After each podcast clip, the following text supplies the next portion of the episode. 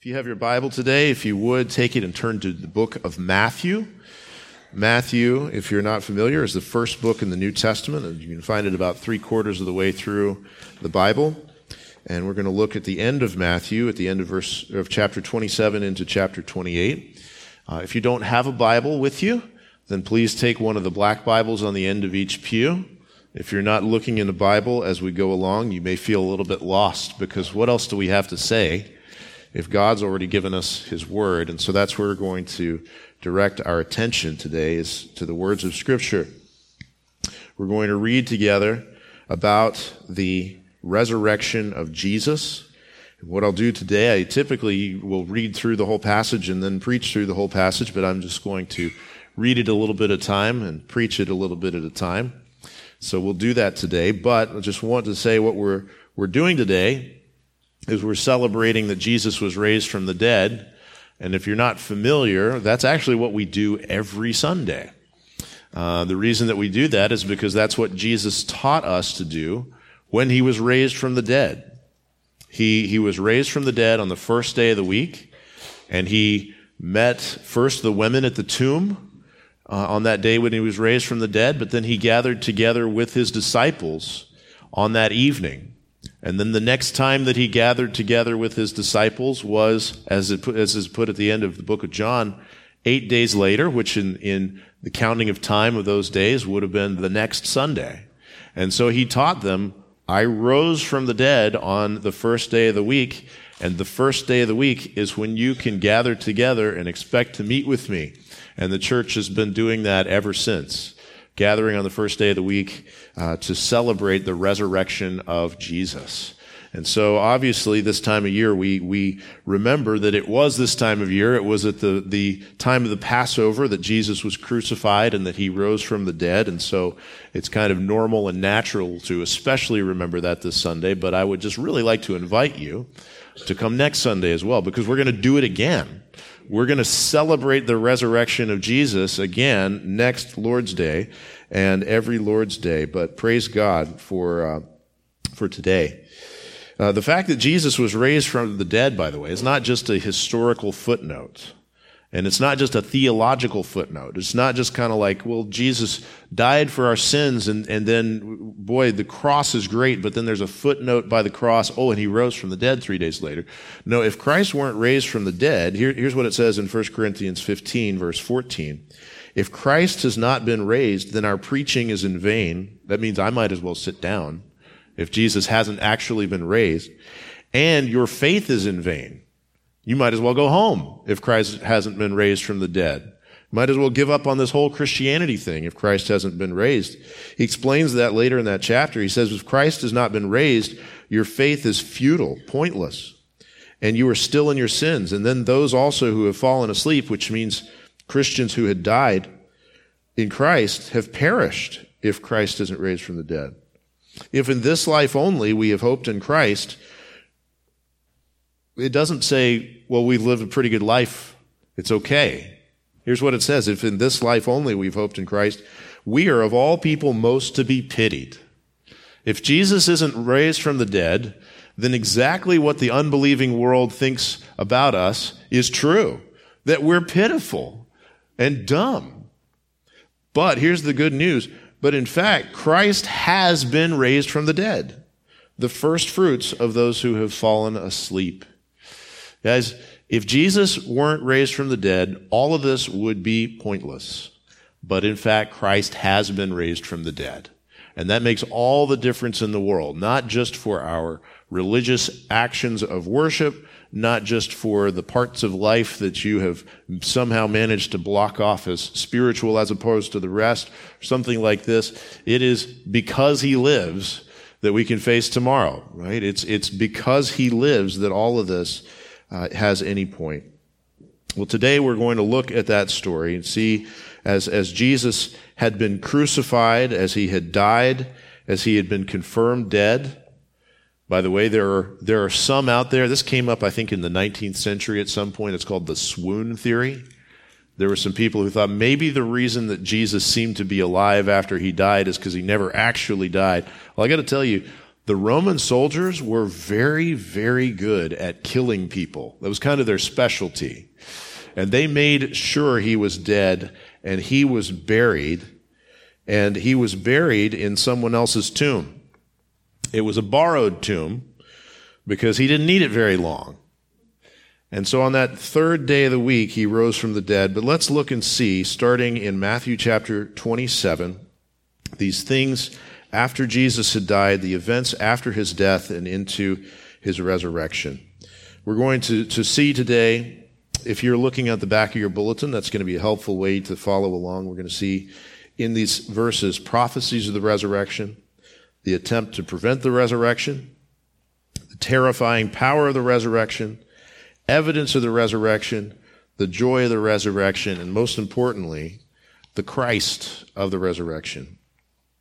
First, look in verses 62 and 63 of Matthew chapter 27. It says, The next day, that is, after the day of preparation, so this is the day after Jesus was crucified and then taken down dead from the cross and then carried by Joseph of Arimathea into this tomb that he had recently purchased, it seems. And Jesus is dead, Jesus is buried. It says, here's what happens the chief priests and the Pharisees gathered before Pilate and said, Sir, we remember how that impostor said, while he was still alive, after three days I will rise.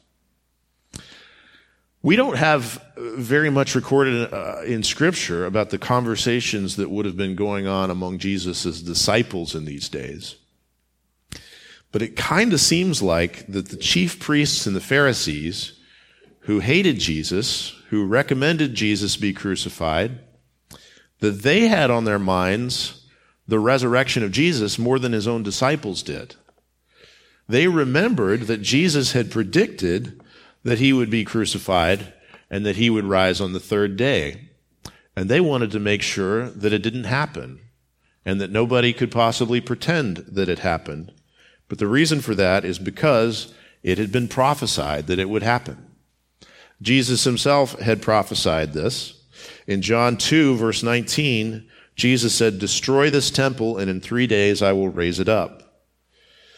And it says that the Jews who were around said to him, It has taken 46 years to build this temple, and will you raise it up in three days?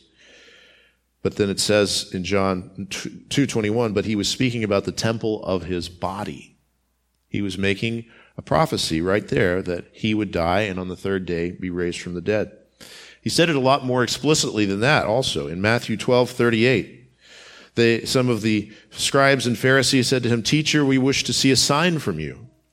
But he answered them, An evil and adulterous generation seeks for a sign, but no sign will be given to it except the sign of the prophet Jonah.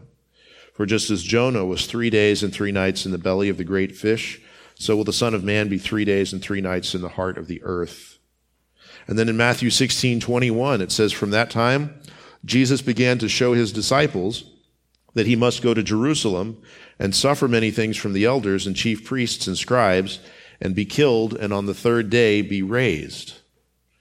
And then in Matthew 17, 22, he said, The Son of Man is about to be delivered into the hands of men, and they will kill him, and he will be raised on the third day. How can you be clearer than that? And it says they were greatly distressed. But it's not just that Jesus himself prophesied about his death and resurrection. He, he said it very clearly, but he's not the first one who had said it. He, he had also, by his Spirit, breathed this out through the Old Testament prophets. Dave read for us at the beginning of the service Psalm 16, which is a psalm of David. But within that psalm, he says, You will not let your Holy One see corruption. Psalm 16:10. And the apostles pointed out multiple times in their preaching after Jesus had risen from the dead. Look at this. David's tomb is still there. This can't possibly be about David. This is a prophecy of the resurrection of Jesus. He will not see corruption. It's even clearer in Isaiah chapter 53 a, a chapter of scripture that was written 700 years before Jesus came. And if you read it to just about anybody and you don't tell them where it's from in the Bible, you don't tell them when it was written, and you say, Who is this about? They'll tell you Jesus, because it's just so obviously about Jesus. But it says in Isaiah 53:10, It was the will of the Lord to crush him. He has put him to grief when his soul makes an offering for sin. He shall see his offspring. He shall prolong his days. The will of the Lord shall prosper in his hand. Do you see? It just said it's the will of the Lord to crush him but then he will see his offspring, and it's the will of the Lord to prosper him. He goes on and he says, Out of the anguish of his soul he shall see and be satisfied. By his knowledge shall the righteous one, my servant, make many to be accounted righteous, and he shall bear their iniquities. Therefore I will divide him a portion with the many, and he shall divide the spoil with the strong, because he poured out his soul to death. Do you hear that? There's just really no way to put those words together except the idea that the Messiah was going to come and die and in his death bear the iniquities of sinners like me, sinners like you. But then not just die, but after that, divide the spoil with the strong. He's alive after he's dead. Do you see this? This is prophesied in the Old Testament. Because he poured out his soul to death and was numbered with the transgressors, yet he bore the sin of many and makes intercession for the transgressors. It was prophesied all along. Jesus prophesied it clearly. His disciples may not have understood what was going on. You remember that they disbelieved, even Thomas, even after he had heard that Jesus did exactly what he said that he would do. He still said, I don't believe it until I get to put my finger in the holes in his hand and put my hand in the hole in his side, then I'll believe it. But you see, Jesus' enemies, they were looking for the resurrection because they knew this is what was prophesied. So what do they do? Will they attempt to prevent it. In verse 64, it says this, Therefore, order the tomb to be made secure until the third day, lest his disciples go and steal him away and tell the people he has risen from the dead. And the last fraud will be worse than the first. Pilate said to them, You have a guard of soldiers. Go and make it as secure as you can. So they went and made the tomb secure by sealing the stone and setting a guard. So they say, Well, he's been a fraud all along. We proved he was a fraud because we crucified him. That shouldn't have been possible if he was the Messiah of the Old Testament. He shouldn't have died. That's why when, when Jesus was dying on the cross, that's why they stood around and they mocked him. They screamed these things at him like, if you are the Christ, the Son of God, come down. That's why they thought putting the sign, here is Jesus, King of the Jews, over his head, they thought that's, that's why they thought it was so funny. They thought it was impossible that the one who would fulfill these prophecies would die. But now, now that they think that they've proved that fraud, they're worried about the next fraud, right? They're worried, what if they make it look like he rose from the dead? But you know what I think's really going on? They know he's going to rise from the dead. They're trying to stop it. They, they understood so much about what was going on with Jesus, but they just hated it. They hated him. And they wanted to put a stop to this. So what did they do? It says they got permission from Pilate, which means that this would have been not just under the authority of the temple and the scribes and the Pharisees who were running the temple operations, but also under the authority of the Roman government, that they went to Pontius Pilate, and under Pilate's authority, they set a seal on the stone. Now, what exactly does that mean? I'll just say I don't know exactly what that means, but here's something that I read on the internet. So it has to be true, right? But it seems plausible. It says this seal was most likely several ropes that were drawn across the stone and then affixed to the tomb walls with a soft clay imprinted with some symbol of authority. It was also likely that the ropes were also sealed at their juncture in front of the stone and in this way, no one could move the stone or the ropes without breaking the dried clay and destroying the seal affixed upon the clay. The seal was there to put on notice that no one was to mess with the tomb, and Rome could deal quite nastily with those who did so. Now, boy, humans have very clever plans for opposing God's will, don't they? Jonah had some very clever plans for opposing God's command to go and preach to Nineveh. He decided to get on a boat that was headed in the other direction. Didn't work out for him. The priests of Baal, when they came up against Elijah on Mount Carmel, they had a very clever plan for opposing God's will and trying to prove that their God was greater by having all of these great numbers of them and trying to trick their God into setting the fire and to winning this battle against the Lord didn't work out for them. Pharaoh had a great plan to try to oppose the will of God, that he was going to not let the people go. That didn't work out for him. And then when he did let the people go and he changed his mind and went and chased after them with his great army, the greatest army in the whole world, and had them cornered up against the Red Sea, thought that he could, by his own force and wisdom, take down the plans of God. It didn't work for him. God led his people through the Red Sea and crashed it back down on his army. And here you have just one more example of sinful man looking at the will of God, the revealed will of God, that the Christ would suffer and on the third day rise from the dead, and saying, We're going to stop it. It's not going to work out. I do wonder, even as we look at this and, and we see those words, go and make it as secure as you can, and we kind of snicker, right? But I wonder if there's in our own hearts, in your own heart, a tendency to say, Yes, I know that this is what God has said.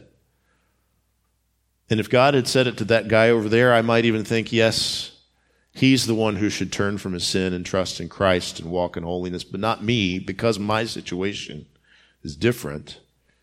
And I can come up with a clever way that my life needs to not go in the way that God has said. And this is all going to work out for me because I have a better plan. No, you don't. Don't do that. Don't resist the will of God. And when I say the will of God, I mean the things that are clearly written in the scriptures just like it was clearly written in the scriptures that Christ was going to rise from the dead. But what did they do? Well, they made it as secure as they could, as secure as they knew how, but you can't do that. Trying, trying to keep Jesus buried was kind of like trying, like it was like a grasshopper trying to stop a tank, where it was like looking at the, out on the beach in the morning and saying, tide, you will not come in or going out there and saying, Sun, don't come up today. It just couldn't possibly be done to try and go and keep this tomb secure. And what's the reason? It was because John 5 26, Jesus said, As the Father has life in himself, so he has granted the Son also to have life in himself. It's just a characteristic of who Jesus is as the giver of life and the author of life, that he has life in himself, and to try to keep him dead was just never going to work. It's not possible. How is it possible that he could be killed at all if he has life in himself, if he's the author of life? Well, it's because, as he said himself, I lay down my life for my sheep. He laid down his life voluntarily for sinners. Sinner, do you hear this? Voluntarily. But he has the authority to take it up again. He, to, he was raised by the Father. Even though he laid down his life, as everyone thought that they were taking his life from him, death was not going to possibly keep him. He would rise from the dead because he has life in himself. Well, they made that effort. They sealed the tomb. They put the ropes. They put the, the clay with the, the seal of the Roman government on top of it. If anyone possibly messed with this, that they were going to get the full punishment of the government. But what happens? What happens next is the resurrection. The next verse is chapter 28, verse 1. Let's see that power, that terrifying power of the resurrection. It says, Now after the Sabbath, toward the dawn of the first day of the week, Mary Magdalene and the other Mary, who was Mary the mother of James, went to see the tomb, and behold, there was a great earthquake. For an angel of the Lord descended from heaven and came and rolled back the stone and sat on it. His appearance was like lightning, and his clothing was white as snow. And for fear of him, the guards trembled and became like dead men. Hmm. Those guards who were going to make it as secure as they could, remember? How about that? Just, just think of what this would have been like. Think of that incredible power. Now, anybody who really was paying attention shouldn't have been too surprised by this because just think of the incredible power of God that was already displayed when Jesus was crucified on the Friday before this. That there was, the ground was shaken then. The darkness came over the whole world for, or, or over the whole land for three hours. That there were some among the Old Testament saints who got up out of their graves and were walking around the city. That uh, the, the curtain in the temple, the temple that these, these very chief priests and Pharisees were, were protecting and working in, the temple was torn in two all of these things would happen. It's not surprising that more would happen, but just think of the terror of it. You have the terror of the earthquake. You have the terror of the angel descending. The terror of the stone that was taken away and rolled off. You have the terror of that angel then sitting down on top of that stone. Maybe making eye contact with the people around. Terrifying. He looked like lightning, it says. So terrifying that these guards, remember who these guards are. These Roman soldiers given over by the Roman government to guard this tomb. These soldiers, as I told you just a minute ago, who specialized in killing people and were very good at it. These fearless soldiers are cowering in fear falling down like dead men, it says.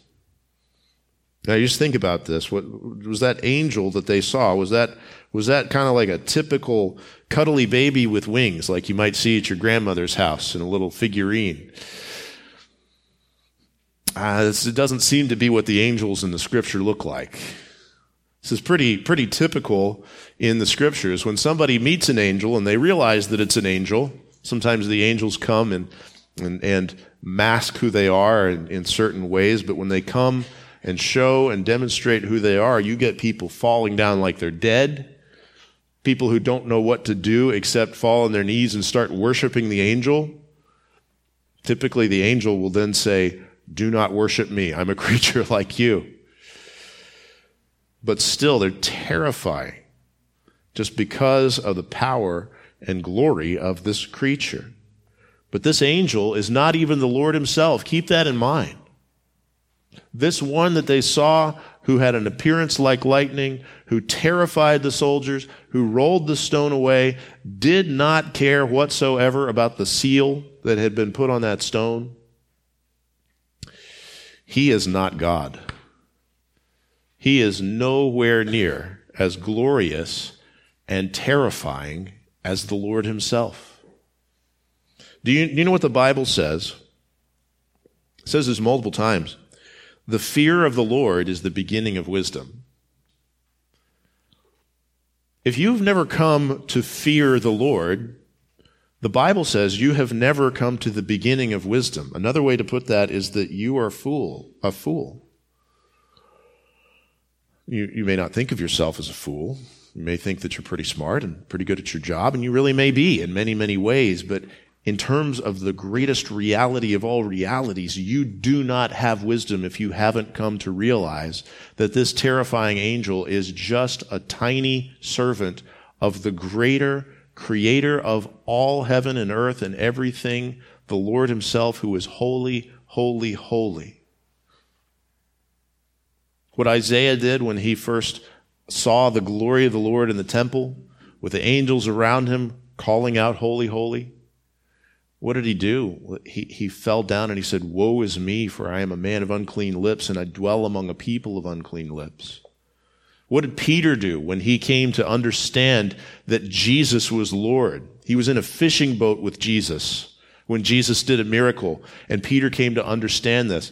What did he do? It says he fell down and said, Depart from me, Lord. I am a sinful man. It says, I cannot be in your presence. I will be destroyed. That's the beginning of wisdom. And there's just a tiny hint of that in the power and the terror of the resurrection event and even the little angel messenger. Little compared to God that God had sent in that event.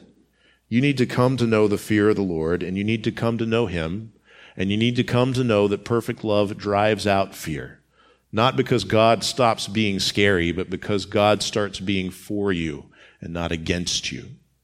You need to come to Christ, who is over all, and you need to trust in Him and submit to Him as the one who is to be feared and to be loved and to be embraced as Savior and King. Come to Jesus. And as you come to Jesus and as you trust in Jesus, believer, we, we have this truth that we prayed from out of Ephesians 1 just a little while ago, that there is the immeasurable greatness of his power toward us who believe, according to the working of his great might that he worked in Christ when he raised him from the dead. You see this, this power and this earthquake and this brightness and the thing that made the, the, the, the, the soldiers fall down in fear, that is hinting at the power that Christ worked. The power that God worked in Christ when he raised him from the dead toward us. That power is toward us who believe toward us who believe, and we need to embrace it, to trust in this Christ. The next thing that we have in these verses is some evidence of the resurrection. In verse 5, it says, But the angel said to the women, Do not be afraid. That, that what, what, a, what a thing to say. Do not be afraid, for I know that you seek Jesus who was crucified. He is not here for he has risen, as he said. Hmm. And here's the, the evidence that the angel gives. He says, Come, see the place where he lay. The angel says, Come, look at a little bit of the, the physical evidence. come, come and see the crime scene, almost, if you will. Come and see that he's not here. He's risen from the dead. Now, one of the things that this tells us is that it's okay to present some evidence for these historical events. The angel himself said, Come look at a piece of evidence that Jesus is risen from the dead. Come look at the empty tomb. And so, because of that, I want to give you guys a little bit of evidence. Those of you who've been around here for a few years, you've heard me list some of these before, but I think it's a helpful thing to have and to know is that there is actual historical evidence for the resurrection of Jesus Christ from the dead. And it's not just that there is some actual historical evidence for it, there is more historical evidence for the event of the resurrection of Jesus of Nazareth from the dead than there is for any other event in all of antiquity. There is nothing else in all of ancient history that we have more evidence of no other historical event than the fact that Jesus rose from the dead. So let me give you 11, just really quickly, 11 proofs for the resurrection. Historical evidences. One is the empty tomb. This is the piece of evidence that the angel took the women to. The tomb was empty. And we have historical evidence to back that up in the fact that they lost the tomb. Do you know if you if you go to Jerusalem today, I haven't been, I'm not telling you this by experience, but I know that there are multiple sites that claim to be the real tomb of Jesus. And you go there and, and people will say, pay money here so you can come see the real tomb of Jesus. And then somebody else will say, no, no, come pay money over here so you can see the real tomb of Jesus. And then somebody else will say, no, over here is the real tomb of Jesus. Come pay us money. Well, you know why we don't know? It's because they didn't care. It's because his believers did not care where the tomb was, because he wasn't there. He was raised from the dead, the tomb was empty, and everybody knew it. nobody was coming up with a body because it was gone. Jesus was risen from the dead. Second piece of evidence is that the accounts in the Bible, including this one that we just read, tell us that women were the first to find the tomb empty and to see Jesus after he was raised. Now, why is that a piece of historical evidence? It's because the way that women were viewed in this time and in this place among this people was not very good. There, there was one of the rabbis around this time who was quoted as having said that it's better to burn the Torah than to teach it to a woman. That, that was how much stock they put in the way that they viewed women and their ability to learn and to receive and, and pass along teachings. So, what that would mean, if you were making up the story in this time, in this place, trying to convince people that Jesus had raised from the dead, you would not have made up that women were the first to go to the tomb and to see it empty and to meet the risen Christ. So it's just one more piece of evidence.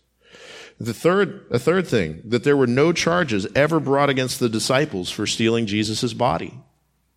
Remember, they went and they set the tomb, they set the seal on the tomb so that if the seal was broken, they could prosecute and, and probably execute whoever had broken that seal. They never even tried. You know why? Because they knew that it wasn't a body theft. They knew it was Jesus risen from the dead. Another, n- number four, there were never any charges brought against the guards who had been posted at the tomb. That's another thing that somebody could have been executed over if this were a body theft, is that the guards dropped their guard and fell down like dead men and were sleeping or whatever it was and didn't guard the tomb properly, but there were never any charges. Another thing, number five, if you're counting, is that the certain, the certainty that the witnesses of the risen Jesus would be discredited if they weren't telling the truth. You get two people trying to keep a lie straight. Doesn't work out very well. What about three? What about a dozen? What about 500? That's, that that's what the scriptures tell us in 1 Corinthians 15. That there were over 500 eyewitnesses to the risen Christ. How are they all going to keep their story straight if it's not true? They, they wouldn't, but they did because it's true. Another piece of evidence is the transformed disciples.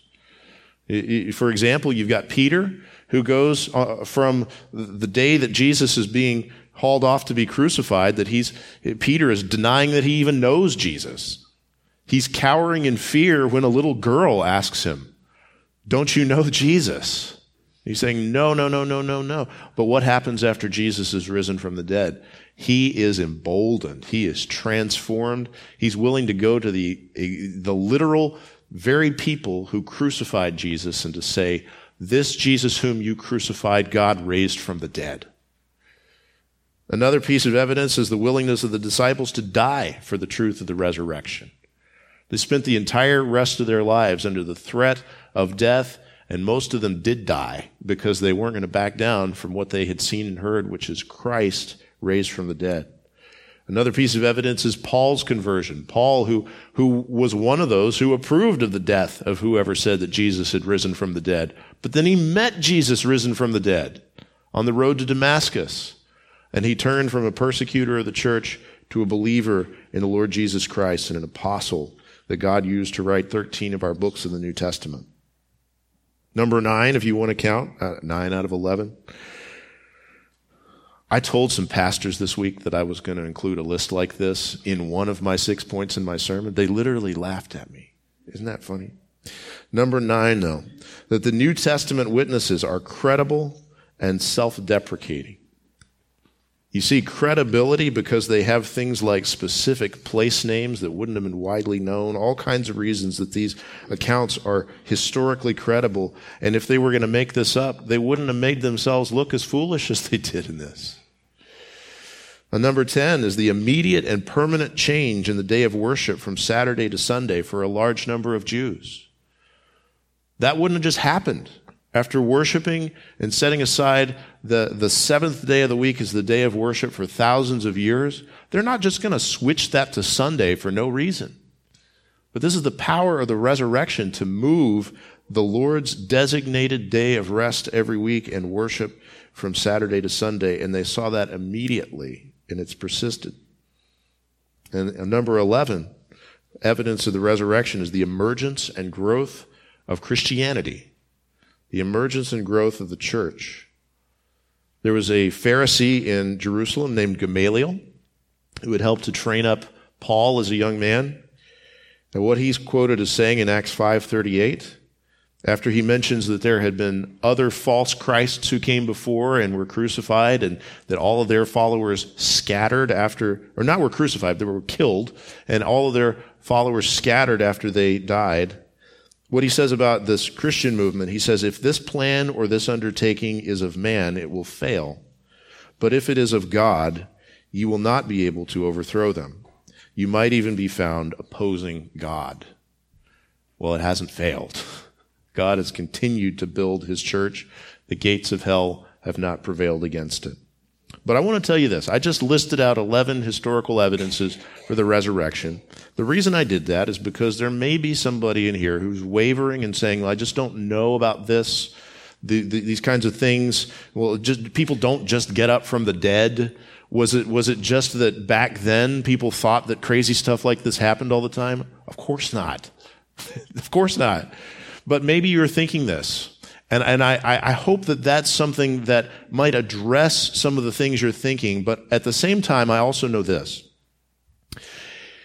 If you are running from Christ, if you are looking for excuses why you don't need to repent of your sin, turn your life over to Christ, trust in Him alone for salvation, if you're looking for that, there is no number of evidences and historical proofs that I or anyone else with any number of degrees can tell you that's going to convince you that you need to repent and believe.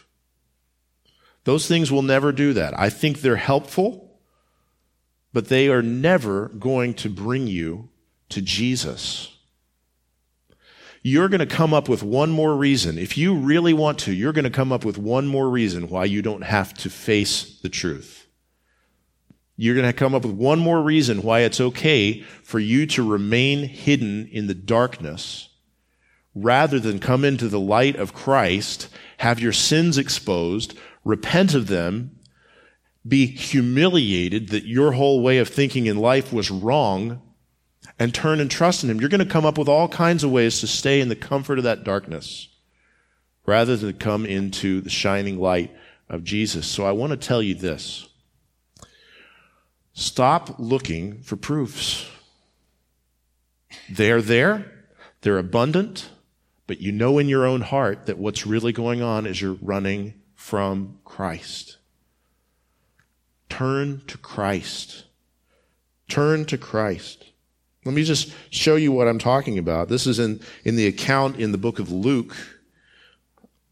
After Jesus is risen from the dead, it says in Luke 24, verse 40, that Jesus came to his disciples and he showed them his hands and his feet. This is Jesus risen from the dead, showing them that it's really him, that he's in the body that he died in, that, that there's marks in his hands and his feet where he was nailed to the cross. He's, he's showing them what better evidence for the resurrection could you possibly have than that? You know what the next words in Luke are? it says, while they still disbelieved for joy and were marveling. You hear that? You're not going to believe even if you saw him in person, if your heart is hard about your need to turn to him in faith. But here's what Jesus can do in some of these verses that come right after that. He said, This these are the words that I spoke to you while I was with you, that everything about me in the law of Moses and the prophets and the Psalms must be fulfilled. And then he opened their minds to understand the scriptures. Here's what I hope you'll do. If you're doubting, go to the scriptures.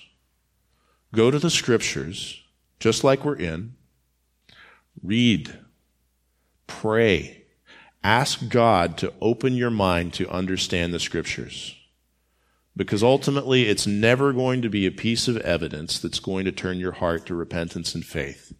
It's going to be the Holy Spirit by his message of the good news of Jesus that would turn your heart to repent, to believe, and to be saved. To be saved. That, and that leads us to the next thing that's here, which is the joy of all of this, the joy of the resurrection. Look in verse 7 of Matthew 28. It says, Then go quickly.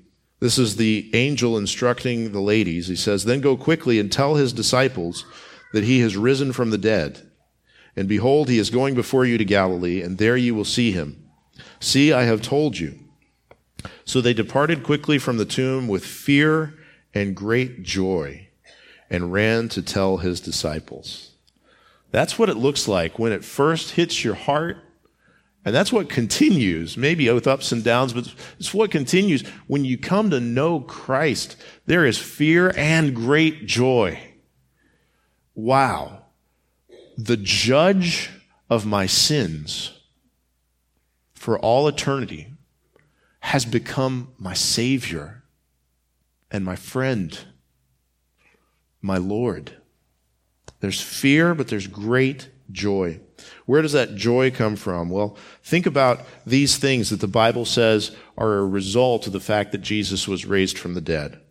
It says in Romans 4:25 that Jesus was delivered up for our trespasses and raised for our justification. It's because Jesus not only died, but rose from the dead that we can be counted as right with God, have our sins forgiven, and have eternal life. It says in Romans 10 9, if you confess with your mouth that Jesus is Lord and believe in your heart that God raised him from the dead, you will be saved. There's joy. You can be saved from your sins. Believe in your heart that God raised him from the dead and confess with your mouth that Jesus is Lord, it says you will be saved. There's, there's more joy to this too. Romans 8 11. If the spirit of him who raised Jesus from the dead dwells in you, then he who raised Christ Jesus from the dead will also give life to your mortal bodies through his spirit who dwells in you. It's our own eternal life and resurrection. As it says in 1 Corinthians 15, as in Adam all die, so in Christ shall all be made alive. But each in his own order Christ the firstfruits, then at his coming those who belong to Christ. Mm. We, we can have new life, not just in all eternity, but right now, in the present, because Jesus is risen from the dead. It says this in Romans 6 4. We were buried, therefore, with him by baptism into death in order that just as Christ was raised from the dead by the glory of the Father, we too might walk in newness of life.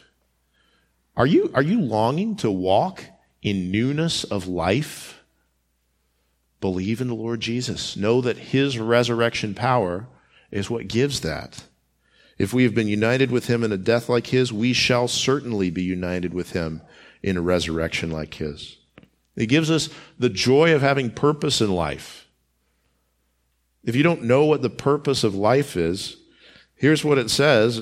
If in this life only we have hoped in Christ, we are all most to be pitied. But if in fact Christ has been raised from the dead, the first fruits of those who have fallen asleep, then 1 Corinthians 15, 58, we can be steadfast, immovable, always abounding in the work of the Lord, knowing that in the Lord your labor is not in vain. This is the solution to the feeling and maybe even not just the feeling, but the reality that everything you're doing is pointless.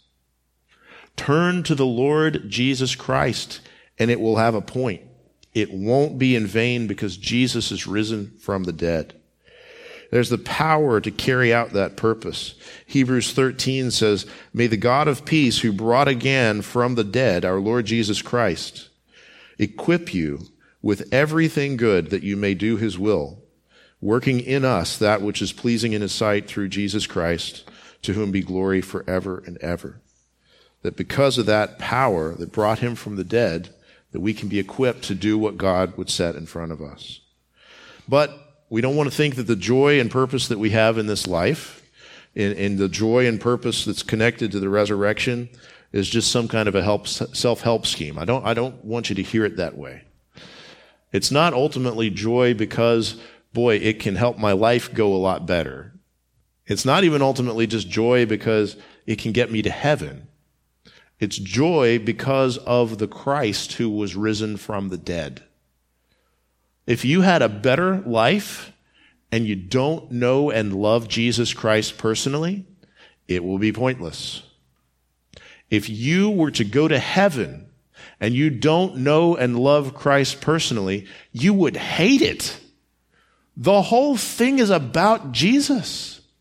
You'd be so miserable there if you don't love Jesus. So here's the real central point and reason and joy of the resurrection is what happens next in verses 9 and 10. It says, And behold, Jesus met them. It's not just that they heard about it. It's not just that there was this earthquake and this power and this angel. It's not just that there was evidence of the empty tomb. It's not just that they got told, go and tell other people about this. It's not even just that they were joyful. It's Jesus came and met them. You need to meet Jesus. You need to come to Jesus and know him personally and love him. You need him to know you. You need him to come and greet you. If he hasn't, pray that he will. Now, I don't mean walk up visibly like this. That happened in this time, and we're, we're glad that that did. But Jesus also said, Blessed are those who have not seen and yet believe. You can know Jesus personally, and you must know Jesus personally. He says, Jesus came and met them and said, Greetings. And they came up and they took hold of his feet and worshiped him. It does not then say, Jesus said, Don't worship me, worship God only. No, it was right for them to worship him because he is God. God who took on human nature to live for us, to die for us, to rise for us, to give us eternal life. But they were right to worship him because he is Lord. And then Jesus said to them, Do not be afraid. Go and tell my brothers to go to Galilee, and there they will see me. They worshiped him. We are to worship him. They met him. We need to meet him. He told them not to fear. And when we come to know Christ, perfect love drives out fear. So, this is a day of great joy because Jesus is risen from the dead. It's an event that actually happened in real history, but you need to embrace him not just on those grounds of, I get it in my head, but you need to know Him from the heart. If there's something that's holding you back, sinner, from laying your sin out in the light of Jesus, from turning your life over to Him, if there's something that's holding you back, pray that Jesus would come and meet you. Pray that He would open your mind to understand the Scriptures and come to Him believe, and have eternal life because he died for our sins, just like the scripture said he would. And he rose from the dead, just like it said he would. Let's pray. Father, we thank you that Jesus has come. We thank you that he has taken on human nature, yet without sin. I thank you that he lived perfectly for us, that his perfect life can be counted in our account with you by faith. We thank you that he died perfectly for our sins, that his perfect death perfectly took your wrath and put it away forever for us who believe. And I thank you that he's risen from the dead, and he is our great prophet and priest and Lord who is ascended and making intercession for us. God, our, our Christ is our all in all from first to last. He's the Alpha and the Omega, the starter of it all and the point of it all. So I pray for us believers that if there's any aspect of our heart that's failing to submit to the risen Christ, to rejoice over the risen Christ, to walk after the risen Christ, I pray that you would fix our hearts, forgive us, help us to walk after Christ. But I just especially pray today if there are any who are still holding out, who are still, for some reason, wanting to say that Jesus is not really risen from the dead, or even to say that he is, but it doesn't really apply to me, I pray that you'd take hold of their hearts. I pray that you would grant them the gift of repentance and faith in Jesus, and let today be the day of salvation. And it's in Jesus' name I pray. Amen.